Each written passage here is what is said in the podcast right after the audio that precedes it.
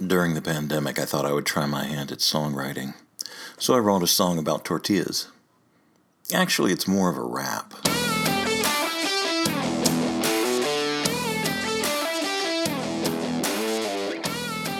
Welcome to Across the Table, the podcast of Hannibal the Magician.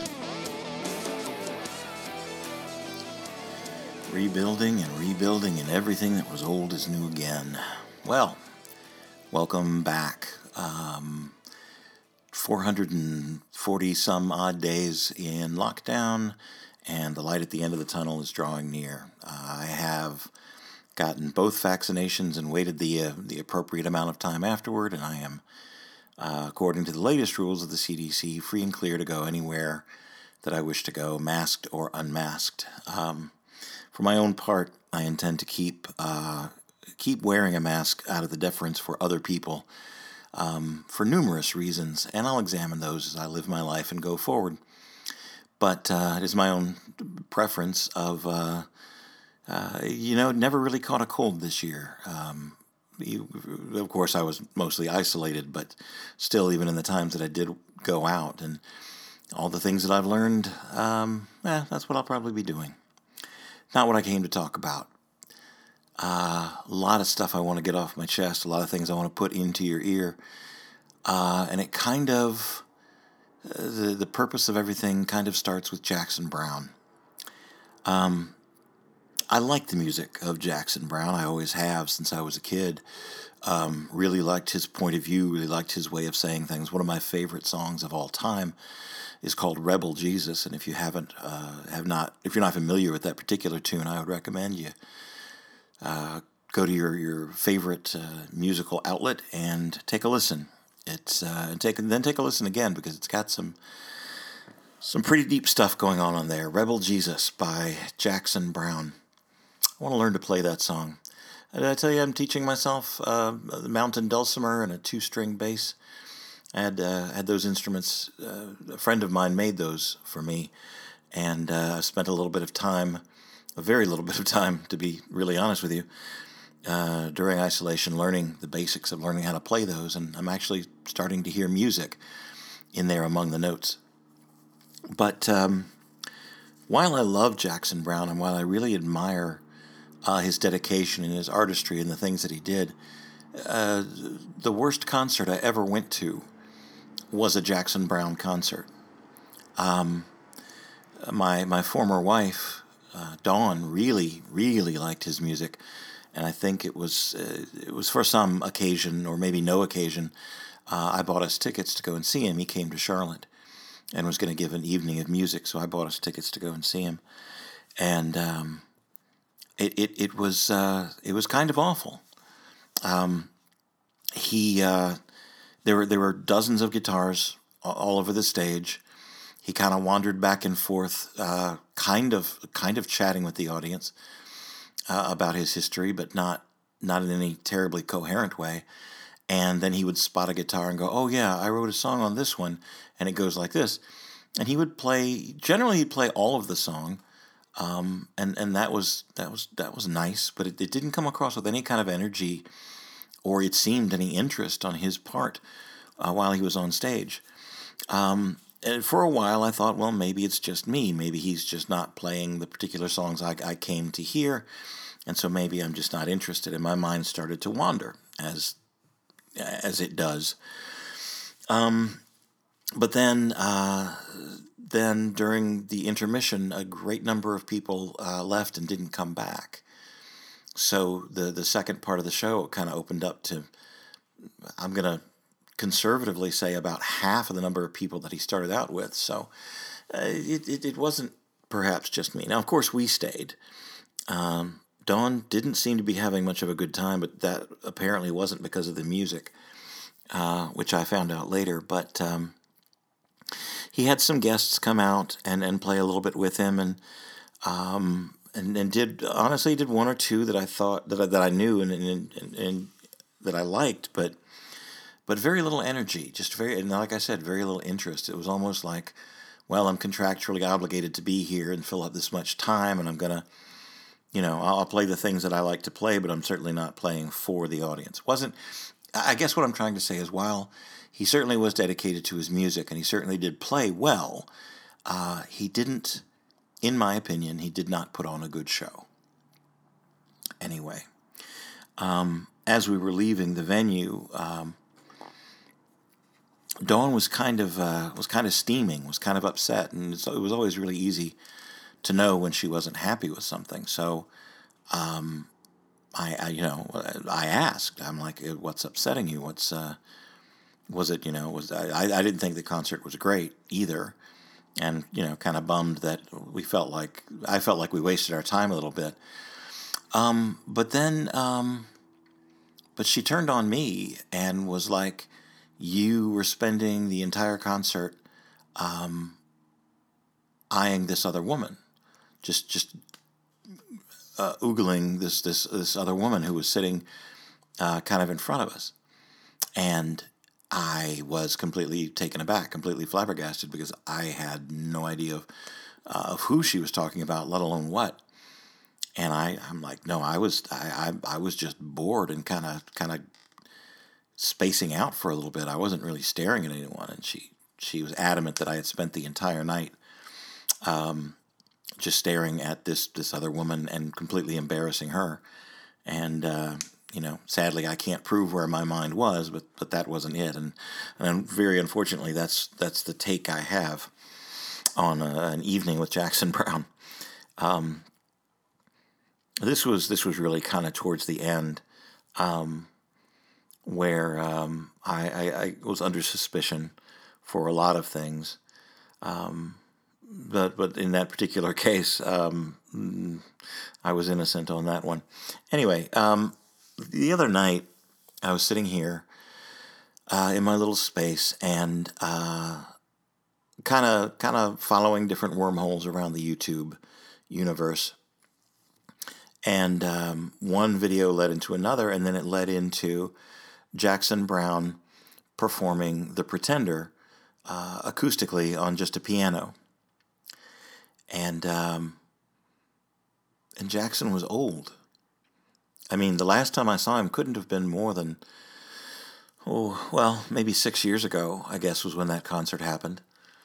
But uh, I was immediately struck with just how how very aged he looked. The last time I saw him, he didn't look that way at all. He looked like a a slightly more mature version of himself from the 70s was, was what my take on it was. But um, but uh, short hair and, and gray and, and lots of weathered lines on his face. Not you know not not decrepit old. He's certainly very still a very striking uh, handsome figure.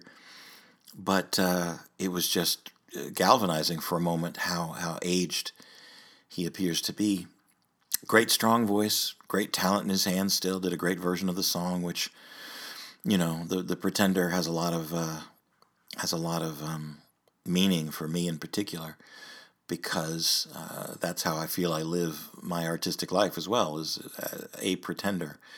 I'm I'm faking it. I'm a fraud. I, I do card tricks for living and somehow I'm getting away with it uh, for now. Um, but it just took me for a moment and I watched him perform and I watched him sing and I had the same kind of feeling when I first saw um, how old Johnny Cash had gotten right before we lost him. Because he always seemed to me to be a big, powerful, young, you know, ebon haired warrior. And, and then. Um, and then he was old, old and, and not quite beaten, but certainly uh, certainly a few swings had been taken at him, and that's how I saw Jackson Browne. And I turned off the television when it was over and just sat there a little while, in the in the kind of semi dark and thought about that and thought about uh, Rebel Jesus and somebody's baby and lawyers in love and, and, and so on and, and a peaceful easy feeling and and all the things you know all the all the the music from my youth.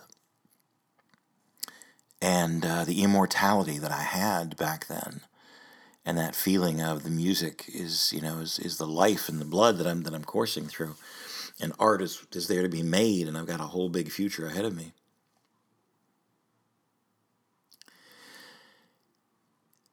And that all came back into uh, the fact that this week um, May of 2021, I became a grandfather. Uh, I'm 55 years old. Uh, my youngest daughter uh, delivered a 9 pound, 15 ounce, 21 inch baby boy, big fella, big, beautiful fella from the, uh, from the pictures that I've seen. I mean, just, uh, just an amazing, amazing little big human being. And uh, I'm very proud of that at 55. Uh, and then she and her husband are, are, are overjoyed, and mama and baby are both really healthy, and and uh, and everything is good, and, and life finds the beauty in it, and it moves on, and it goes forward. And uh, his name is Walter Thomas, after uh, after his grandfathers, and they're going to call him Wally, um, which I think is adorable and, and amazing and reminds me of Vacation in Wally World, but that's, you know, that's neither here nor there. Um, my baby has a baby. And uh, she didn't. Um, uh, I knew she was expecting. We she sent me a uh, she sent me a card around Christmas time. Uh, you know, there was a birth announcement that you sent out to, to uh, everybody, friends and family and everything. And she uh, she sent me one uh, without without signing it or, or, writing anything on it, but she let me know, and that's awesome. Um, but she didn't tell me uh, when he was born, and he was born last Saturday, and I found out about it um, later. Um, and then not at all even yet from her. She hasn't uh, she hasn't gotten in touch to let me know. And of course, you know, I'm I'm well aware that's not her duty uh, to say anything or to or to make me aware or to contact me. It, it really isn't. It's not her responsibility to uh, to let me know. And uh, this event is not in any way, not in any way, uh, about me and my hurt feelings or my uh, my feelings of loss or isolation. It has zero to do with that. This is a, a wonderful, happy, joyous event where this young man has been born into this world to great parents, to to a, a wonderful future, you know, lots of potential and all kinds of great magic happening in his life. But sitting here right now, and, given all the uh, events of the week that have happened, I wonder whether or not I'm going to get to be a part of it. Um,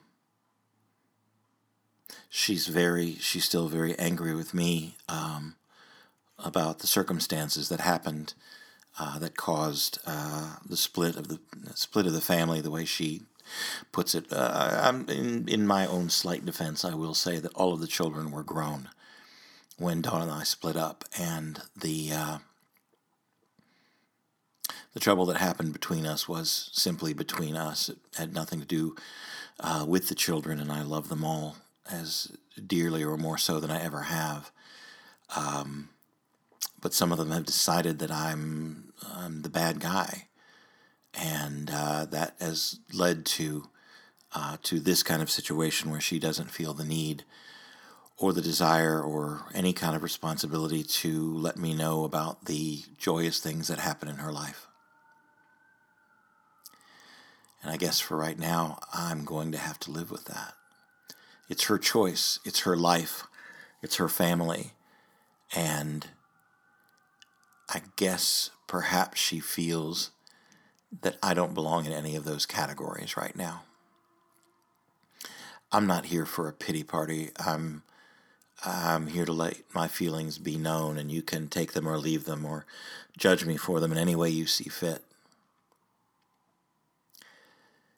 But I, uh, I have a grandson that I, I may not ever get to meet. And in a very deep, uh, very deep spiritual um, core way, uh, it hurts like, uh, like nothing else. Um, and that is mine to deal with. I, uh, I was presented with choices you know, we're well, we're all presented with choices every single day, and I, um, when when I made my choice, I made the best that I thought I could, and, and I and I I regret that my choice has hurt people outside of you know it was between me and, and her, you know, it was between me and my wife. And we were both getting hurt in, in different ways. And the fact that it spread out from there is the thing I regret.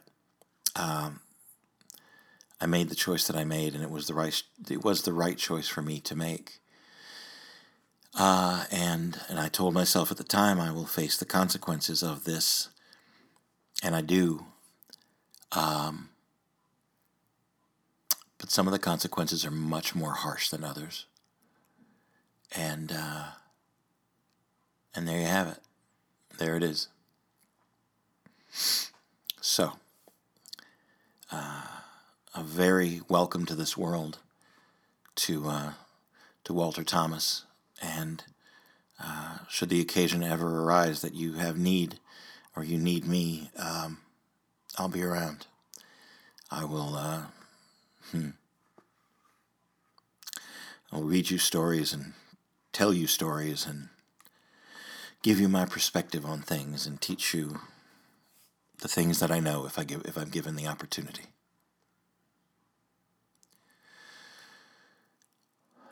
I'll even play you Jackson Browne music because he writes some damn fine music.